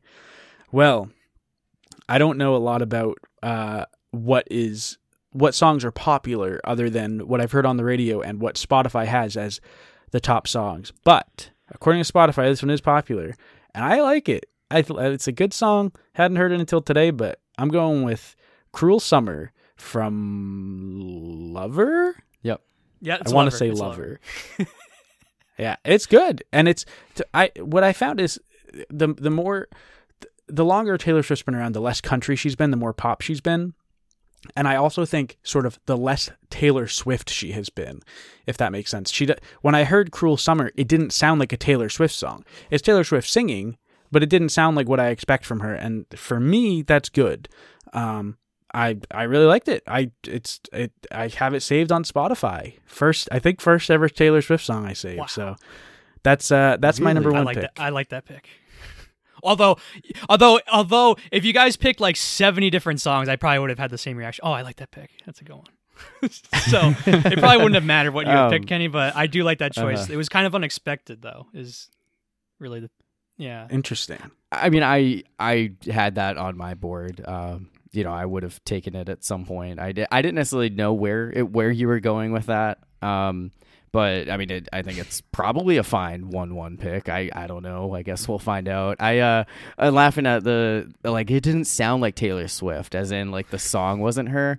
My friend was telling me like this weekend that he made a comment to someone about how she has ghostwriters and started receiving texts from random people yelling at him. Oh my like, god. Yeah, it was like he said that, and like their friend like told their friends, and it. it so uh, I wanted to make a ghostwriter comment there, but I also don't want to get that harassment. so it was actually her. She just you know it was an, it was a different era. That's all it was. so I, I and I didn't mean to imply that it wasn't her. I just mean Yeah. her style has you know changed and evolved as any artist does, and I I Uh-huh. like although that's not that new. I think it's from Yeah. 2019. yeah, 2019. So, but I hadn't heard it until today. I liked it though. Yeah. So we're number two here. Um, I was between two songs. It really depended on where I fell in the order. One of them would be my personal favorite song, and then a song that I just think is like very popular and will look good on the draft board and probably won't lead to too many complaints. And I'm going to go in that direction. I'm just going to take All Too Well. I mean, all too well taylor's version is 10 minutes long like I, I think that that's that's the song that feels right in this spot I, I like it it's a good song i don't necessarily listen to this 10 minute song but i also don't listen to a ton of other songs that are 10 minutes long so it's not necessarily anything against her in this one but i'm going to go with what feels like a safe pick in this point um, and leave some of my personal choices until the end so i guess brian how did i do with that one like what's my my first Good. round grade It's good. Yep, both of those are great choices. Okay. Uh, I think I think Cruel Summer was more unexpected. I, I didn't I didn't know if that was going to get drafted. Interesting. That doesn't mean I dislike it. See, I- I- I I'm- didn't- I'm definitely a fan of that song. I uh, all too well. I was not surprised. Uh, I guess I was surprised that it was the second pick, but that one I expected. well, like I picked. say, so I don't know. I don't know what's popular, so I don't know what to expect to go when. But Spotify had "Cruel Summer" at the top, so I was like, I don't want to lose this. I like the song, which No, is I- not something I can say for a lot of Taylor Swift songs. So Yeah, I get it. That's very fair. I, I'm also like, I have no idea where Brian is going to go from here. So I'm like, maybe I'll get more songs that I like. But I was like, uh, let me at least get one again, like from the top of Spotify and go from there. Um, yeah, I, I mean, I didn't know where I was gonna go with this, honestly. Um, all right, so yeah, like like I mentioned, or what I was going to mention, uh, until until Corey mentioned it, was that I was gonna do a thing where I would pick five different songs from five different albums and, and like five favorites ones. Uh, but we already established that rule. Um, one song. th- This is gonna be kind of sort of a surprising choice um one one song that uh from so the the album lover uh, i'm definitely a fan of that that album. There are definitely a lot of songs that i like and one of them includes cruel summer. But i think there was only one song for me at least personally that i thought was worth drafting. Uh and it's no no pun intended uh because it's also the name of the album. Uh i'm gonna go with lover the the song. And I, I just find it to be a very romantic song. It, it, has like that first dance at a wedding kind of feel to it. And um, another thing about this song is that there are multiple versions that are really great. Where on Spotify, there's a live version of it that's a good listen. And she also does a remix with Shawn Mendes uh, for this song. But I'm to go with the original uh, song uh, for uh, for this album. Uh, so I don't want to say this is my number one all time favorite Taylor Swift song. It's just that like I want to pick 5 different Uh-huh. albums, and this one was my favorite from from this album. Uh, Pr- Cruel Summer probably is my second favorite, uh, just out of coincidence. I, I do briefly want to say I don't think we said it while recording, but uh, uh, this wasn't. I didn't uh, know if this was intentional, but the one pick per album works with the Eras tour. Uh, I don't know if that was what you guys intended, but I, I didn't realize at first. But it, it works very well with. Although I've heard that she isn't playing that many songs from some of the albums, that's like the idea of the tour, I think. So that uh, Mm-hmm. it's the theme, I guess. Yeah, I know it is. I, I mostly just wanted that because of the um, variety aspect of it. But Yes, you're right. It also goes with the Eras. Well, yeah, because otherwise we would just draft 1989. you know. exactly. All right. Uh, All right, so for my second pick, uh, I'm gonna pick a song from the Fearless album. Uh, like we mentioned, her first album not the greatest, but for Fearless, I think this was her first great album, and I think many people would agree with that. Uh, I'm I'm debating between two songs. I'll go with 15. Uh, uh, that that is my second round choice. Uh, that song, um, I don't know, just reminds me of uh, being young and more naive and being nervous about entering high school. Because I remember when I entered uh, high school at South with you guys, I, I, I'll admit I was nervous about entering high school because I was going from a Catholic school and then going to a public school. And there was about, I would say, like 10 of us that went from Nashua Catholic to Nashua South. But for the most part, 99 percent of the people I didn't really know. I mean, I knew plenty of people, other public school kids from like playing sports, but mhm. it was nerve wracking. And just that song kind of reminds me of that. It's a little nostalgic and it's comforting kind of song. And yeah, it definitely has a nostalgic feel to it, especially like the, uh, you know, the guitar beginning uh, at that song. So, so yeah, I'm gonna go with 15.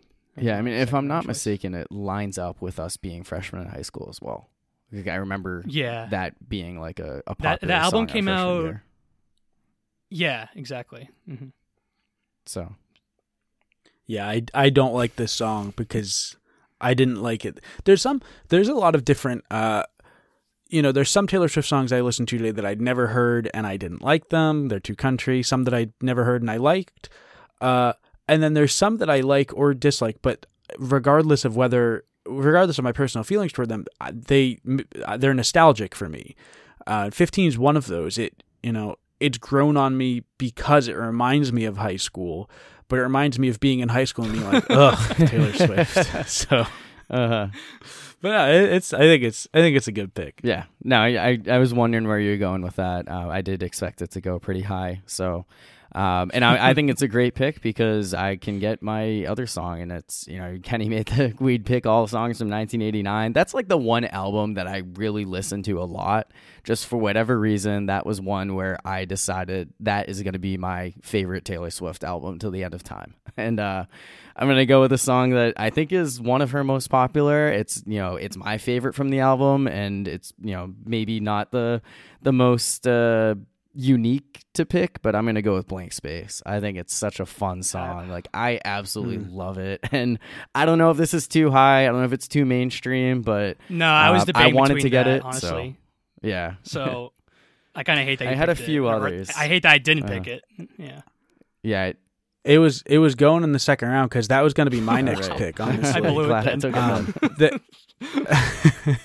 well, that's that's the first. It's the first Taylor Swift song that I remember hearing and not hating. In fact, I believe I was in the car with Brian, and he was like, "I think he asked if I heard it," and I said no, and he was like, "I think you won't hate this song," and I, he played it. I was like, "Yeah, you know, it's it's okay. It's not terrible." wow.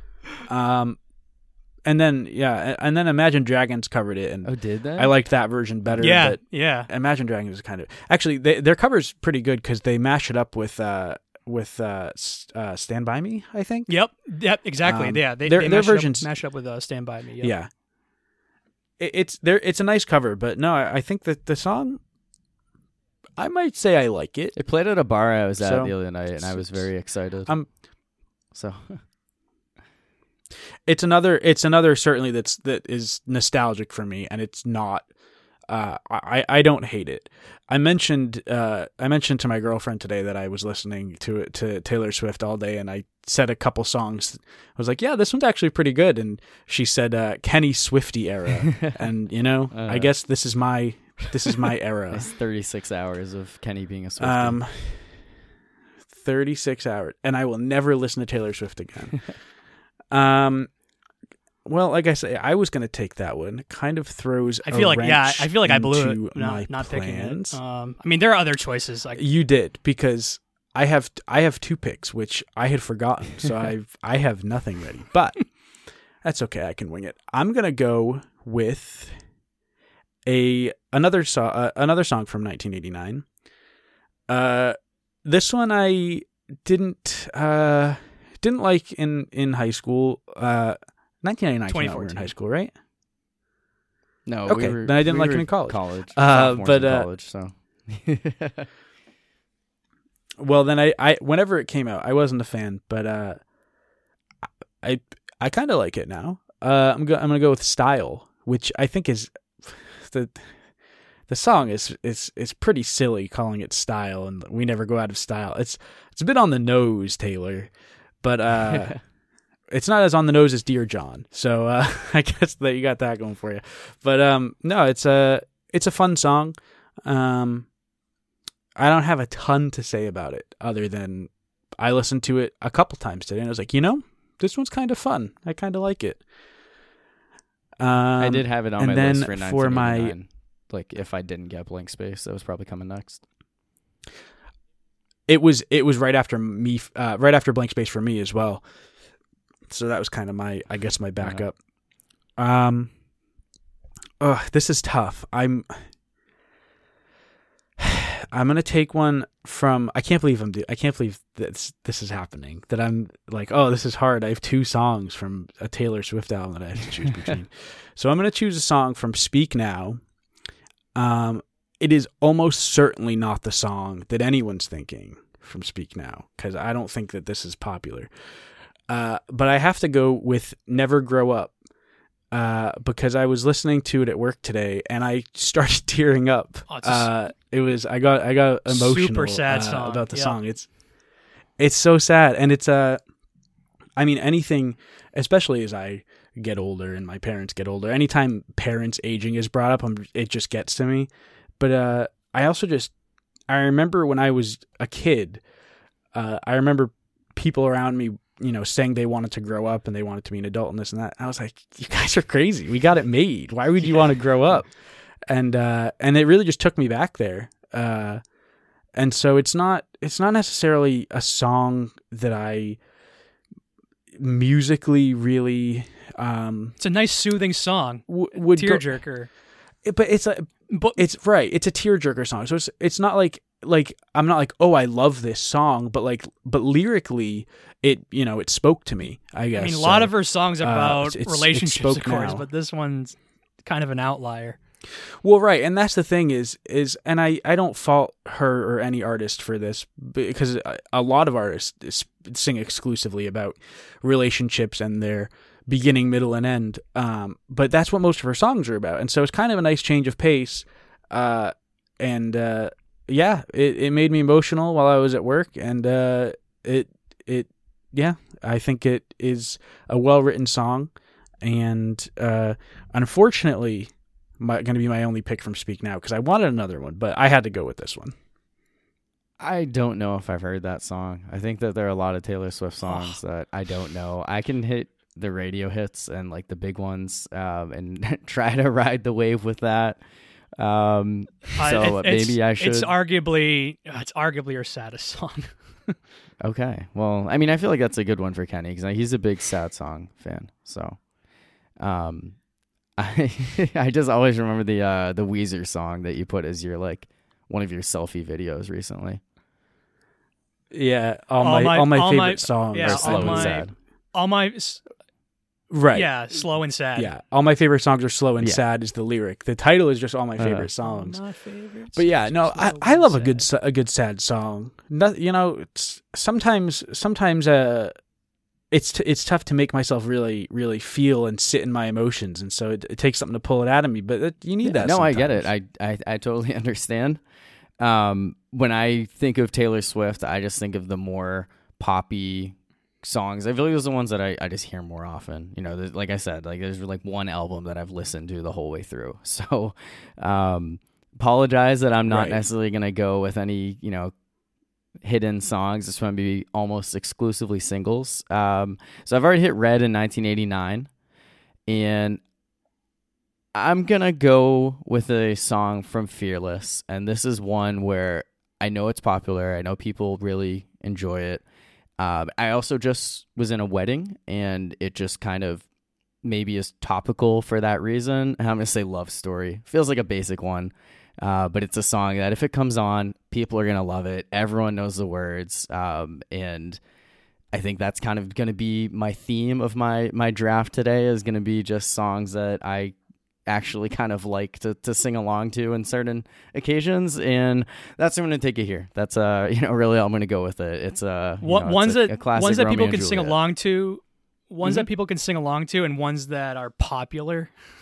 Yeah, that's essentially my draft style here. It's like I'm trying to go as you know, maybe it's uh, it's uh it's not the right approach going too popular, but I- I mean, I, I'm someone who enjoys music I can sing along to. Like that's how I've always been. That's where I kind of trend with music I listen to. So that's where a lot of my songs are going to be. I guess at this point I only have two more to go, but but that, that's where I went. So Uh, qu- quick, quick question here. When we when we did the movies draft, we were trying to win. Are we trying to win again? Because I- I don't- That hasn't been my That's what I strategy. When it- so said. far. I mean, I, I mean, when it comes Uh. to me personally, especially this topic, I, I, I don't need to win. Like, like I, We're all winners here, right, yeah. Brian?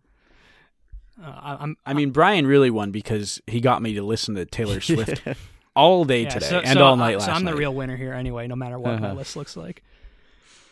Okay. Um. Yeah. So I blew it not taking blank space in the second round. Oh well. Um. So I'll just go with a different 1989 song. I'll go with my second favorite. I'm gonna go with uh, uh, Wildest Dreams. yeah, good choice. Uh, I just I That was that. Yeah, that's a good yeah one. I just I find that song so mesmerizing and and it, I remember listening it uh, or hearing it at a, a different person's wedding and it's definitely a great listen and it's great to also sing along with people in groups as well. Uh, Yeah. yeah, I just find that song so mesmerizing and uh, yeah, that that's really it. Um, Yeah, I, I can't Uh, remember what I was saying, but I did use a in I could never imagine in my wildest dreams reference when talking about 1989 to a Taylor Swift fan, and she laughed at it. So I was like, okay, that that was good. That's what I was going for. All right. Uh, for my fourth one, I'll pick one from uh, Speak Now. Uh, I'm gonna go with Mean. Uh, I I just think that very catchy song, and you know, instead of being defeated by negativity, she, you know, kind of embraces it and calls out the person. Uh, you know, in that song and and super catchy song definitely one of my favorites especially from high school and I was definitely ecstatic when uh when I got to see her live and she picked that song even though it, it was Ah, a red nice. uh it was a Yeah. red concert and not a not a uh, speak now concert just the fact that she decided to play that song I was definitely ecstatic when it came on so uh definitely a great memory K- kind of, kind of interesting that she has a song called "Mean" where she says, "Why you got to be so mean." yeah On the album "Speak Now," including the song "Speak Now," which I find to be quite a mean song.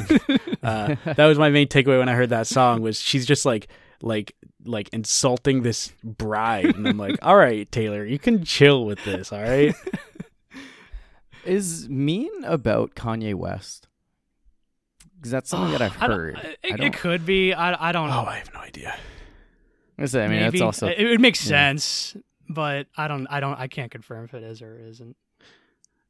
It's kind of crazy how many songs she has about other famous people. Like her, Yeah. like Like, him, Like, Katy and, Perry. and everyone just knows.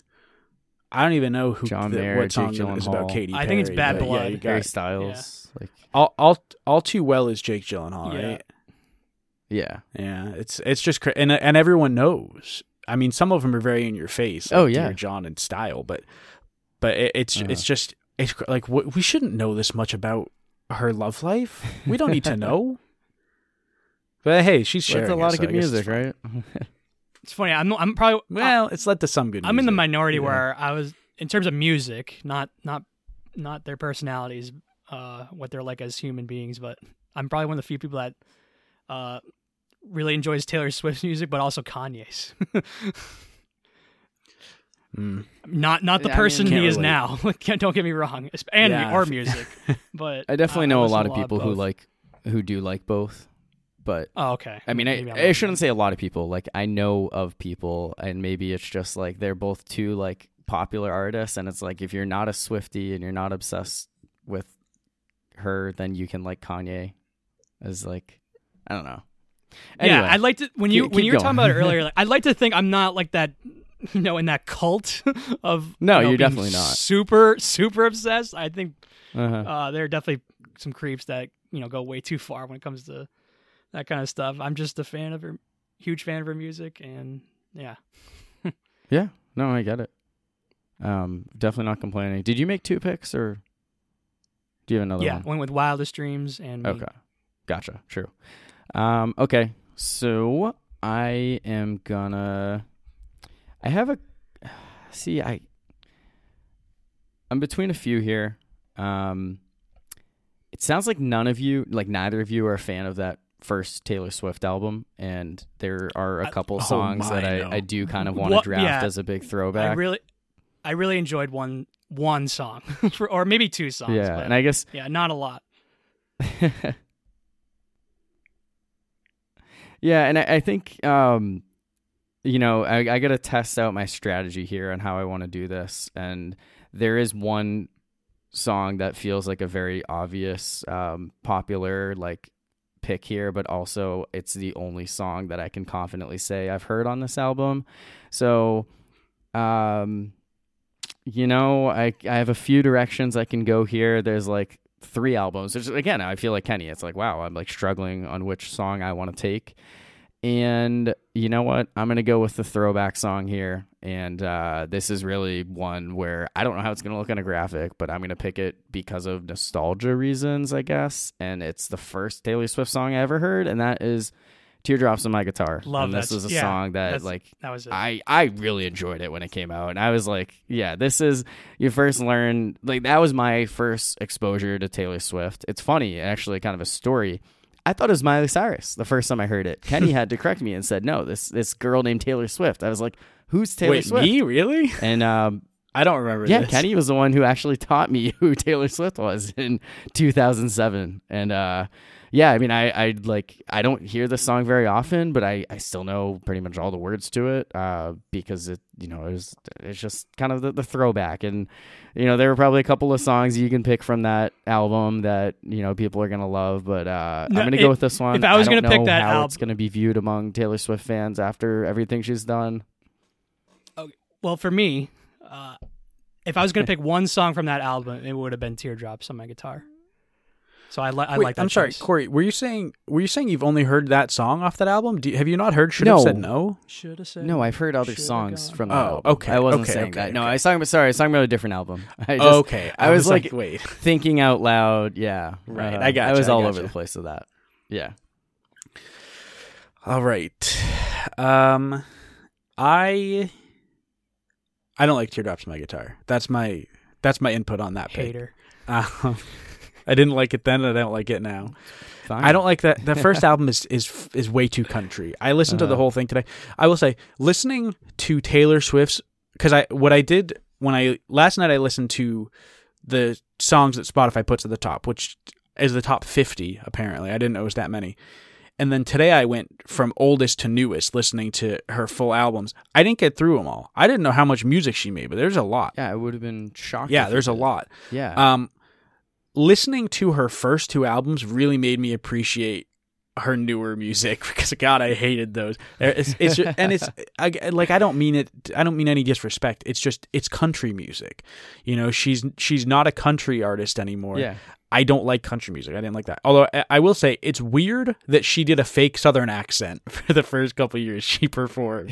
But people do people do voices uh, performance do that all the time. You gotta. Um, Yeah, I mean, you gotta fit in with the country vibe. So. Yeah that's to me that's like people do people do different voices and accents and stuff. It's weird to me that it was to fit in but i mean I, i'm not i'm not gonna uh, attack a 17 year old girl from the year 2006 um anyway uh my my last two picks uh tough. I'm gonna go with uh i think this is I was with a friend over the weekend and a song was playing and I said, "Is this Taylor Swift?" And he said, "Yeah." And I said, "Well, I kind of like it." And I think that song was Lavender Haze uh, from Midnight. I think from Midnight. I will say earlier you said that uh, Wildest Dreams was from 1989, and I was thrown for a loop because I wrote that down incorrectly. But I believe this is from Midnight's. Is, Um, yeah. Okay, yeah, it's uh, it's good. I like it. It's another one where it uh doesn't feel like a what I would think of as a traditional Taylor Swift song. It's a bit more. Um, I'm not musically knowledgeable enough to say how, but it just it feels more like a like a newer pop song that I would expect from other artists, not Taylor Swift. But she she made it. I'm not saying she didn't write it, uh, and I like it. It was it was good. Uh, when I heard it on the radio over the weekend, and I listened a couple more times, and it's it's good. It's one of my one of my favorite Taylor Swift songs. I can confidently say. Uh, so yeah, that's my second to last pick. Um, All right. My last pick is going to be another uh, what I think is another deep cut because why not? It's from Fearless, um, which I'm double checking. It is from Fearless. I don't think it's that popular, uh, but it is another song that made me sad at work today. And if a song makes me feel something, I think it deserves uh, some credit. So I'm going with "The Best Day," which is another sad song uh I don't know Taylor's parental history, but it was about one or both of her parents from what I gathered from the lyrics. And it's just kind of uh it's uh it, it's it's kind of expressing things that she maybe didn't express uh as much as she would have liked. And uh I don't think this one made me tear up at work, if I remember correctly, but I was like, oof, this one's uh this one's hitting me in the feels. So that's my fifth and final pick. And I did successfully do one from each album, which I didn't know if I was going to be able to do. She has a very long early life section on Wikipedia. I'm like trying to see now, like I can see stuff about her parents. She, well, she pretty explicitly talks about her dad in the song, but then she talks more vaguely. And I don't know if it's supposed to be still about her dad or if then it's about her mom. Uh, I also listened to the song once, which maybe it's not fair for me to pick a song I listened to once, but you know what? I already did it, so whatever. Her uh, her dad owned a Christmas tree farm, which is one of her Christmas songs that she wrote. I think I think her dad I don't want to say he bought her fame because I don't I'm not trying to like discredit her, but I think he like like had a big hand in in financing her early uh her early projects to to, Yeah. to get her known. Um obviously she still had to be talented and do the work to get where she was, but I I don't remember I don't know if this is true, but I I think it was about Taylor Swift that I heard he like bought a bunch of her albums so that it would chart so that people would see it. If that's true, again, it could chart Mm. and people could still hate it. So it's not like I'm not trying to discredit her, but uh I think that's what I heard. But I, I, I certainly uh her dad was in the song. Um but I don't know if it was also meant to be about her mom. Um because I don't know anything about her family. But I you know, I was listening to the song thinking about my parents, which is what made me feel things. Um so good job Taylor, I guess. Uh, I uh, I I think that that's probably a, a good list for you, Kenny. What you came up with there, and I um I feel like my strategy is gonna blow up in my face because I'm just picking too many poppy like single like high uh, listen songs that you know she has way too many of them. Um, but I've hit four of her first five albums. I didn't hit Speak Now. I was between Speak Now and a different song, and I feel like I should go with a more recent song. And it kind of continues this trend of just picking the most popular songs. Uh, but I again, I hear these, I I grow to like them, and I'm gonna pick one that I really like instead of doing a troll job that I'll save for later, and that is uh, Anti-Hero from Midnight. Yeah, I knew you were say that. I- yeah, I know. I'm definitely. it- it's great. one. Yeah. Yeah, it's awesome. I'm I'm a big fan of it. I uh you know, every time I hear it, I'm like, yeah, it's it's great. I, I love that she acknowledges that she's the problem this time and um I I I guess I don't want to do like a huge spoilers here. I know at one point, Kenny, you had to stop listening to the podcast as I started talking about you, the Netflix series. but um, they do I still play the song, finished it. and yeah, so they do play the song at some point, and uh, that's all I'll say. And I was like, why are they playing this? I'm like, you know what? It is actually fitting. I get it now. So uh, yeah, I um.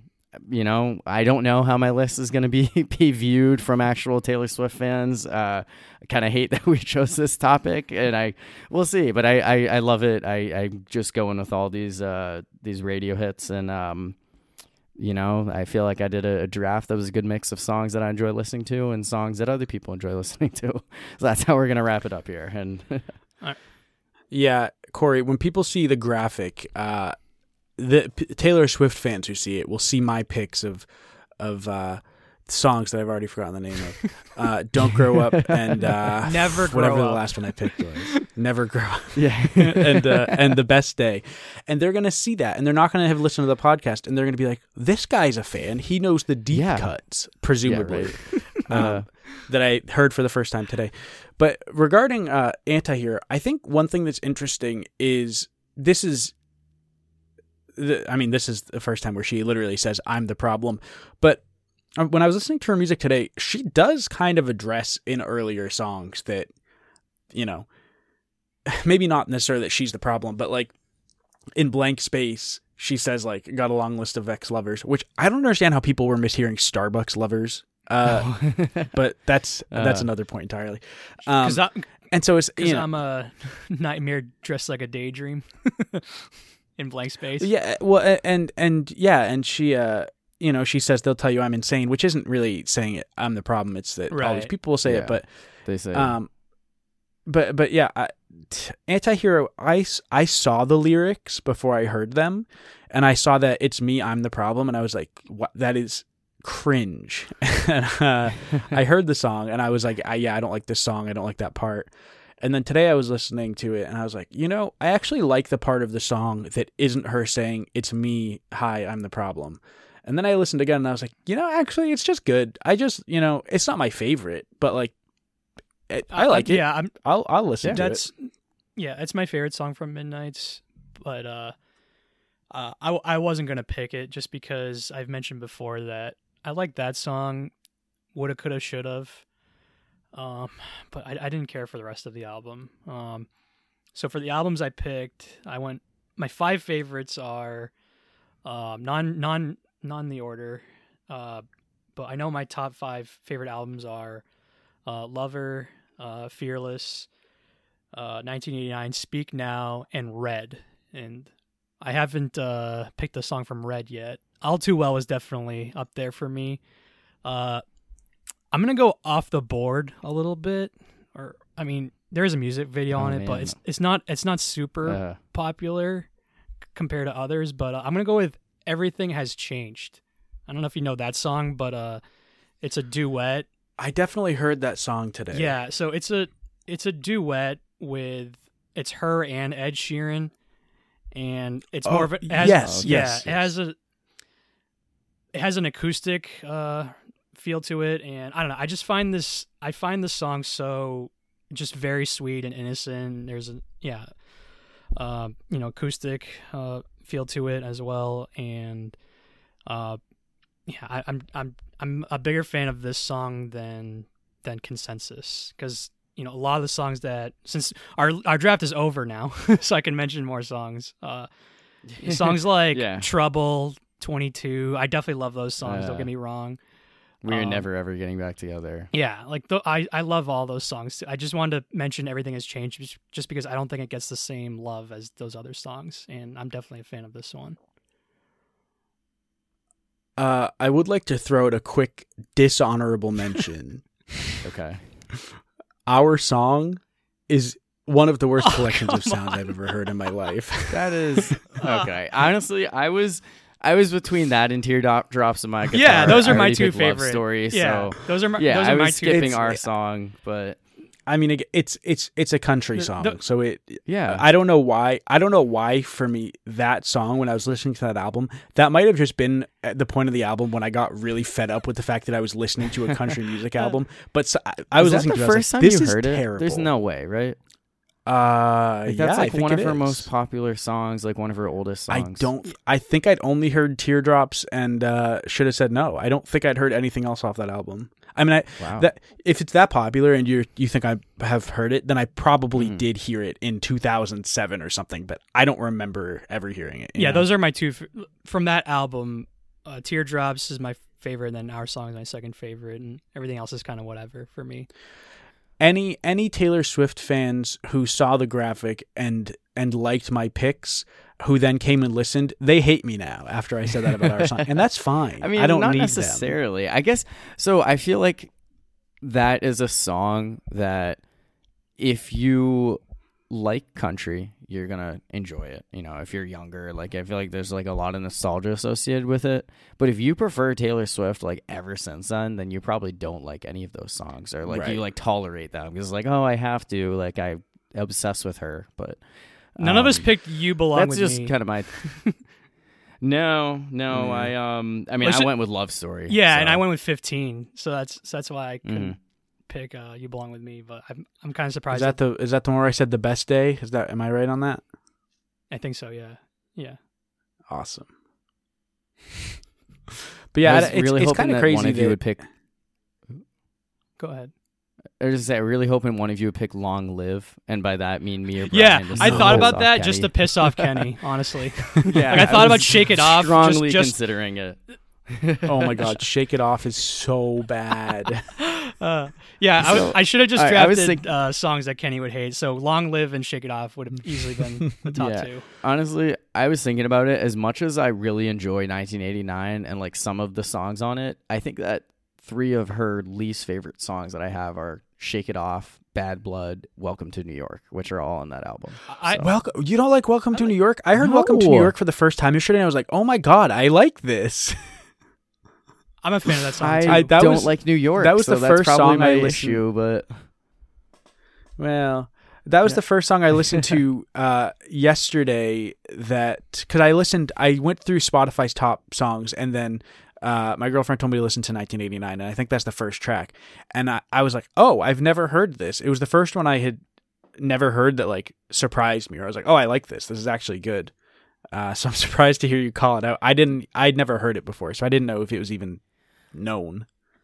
I know I make it Yeah, sound like I no, I like mean, it- it every is- single song that she she makes, but uh, you know, talking about songs that we don't like. Uh, one song that I absolutely hated was uh from the Reputation album. Look what you made me do. I hated that song oh yeah, so much.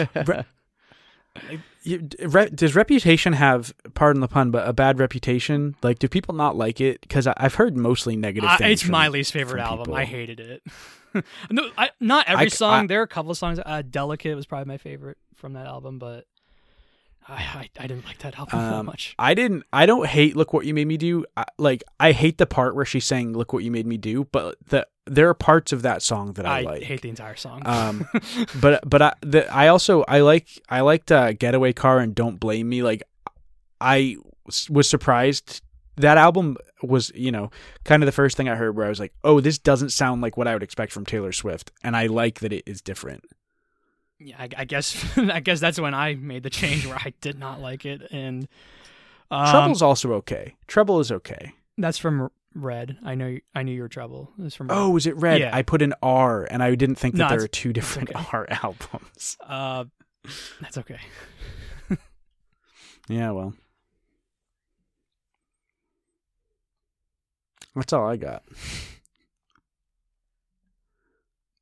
Is is Corey there? He's just like so interested in. He's probably talking.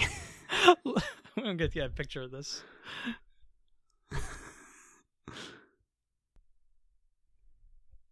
Let me know if you got it, Kenny. I did. I don't know what we do here. Well, that's gonna wrap up the show. Uh, any last thoughts, Kenny? Uh, Taylor Swift better than I thought. Great. Yeah, I'm glad that you're slowly becoming a fan. And uh, anyone out there that's listening, you can uh, you know listen on Spotify or Apple Podcasts. You can uh, subscribe, resubscribe, unsubscribe, whatever you want to do. I don't care. I didn't know if you were talking about listening to Taylor Yeah, Swift. Taylor, then you said listen, yeah, listening to Taylor Swift, or or he's done She's it. on Spotify. She she wasn't on. Yeah, Spotify she wasn't on for a while, Spotify. she yeah, is. she said that Yeah. Spotify didn't. Uh, you know, it, it, given the price of Spotify, it wasn't valuing the music that was being offered, at least her, Yeah. to her opinion. But luckily, she changed her ways and went back to Spotify. Yeah, at the time I at the time I was annoyed with her about that, even though I didn't want to hear her music. But you know, stand up for what you believe yeah, in. Absolutely. All right. So uh, for uh, the guest, Kenny Cashman, and for my frozen co-host Corey Novotny, I'm Brian Wells. Thanks, everybody.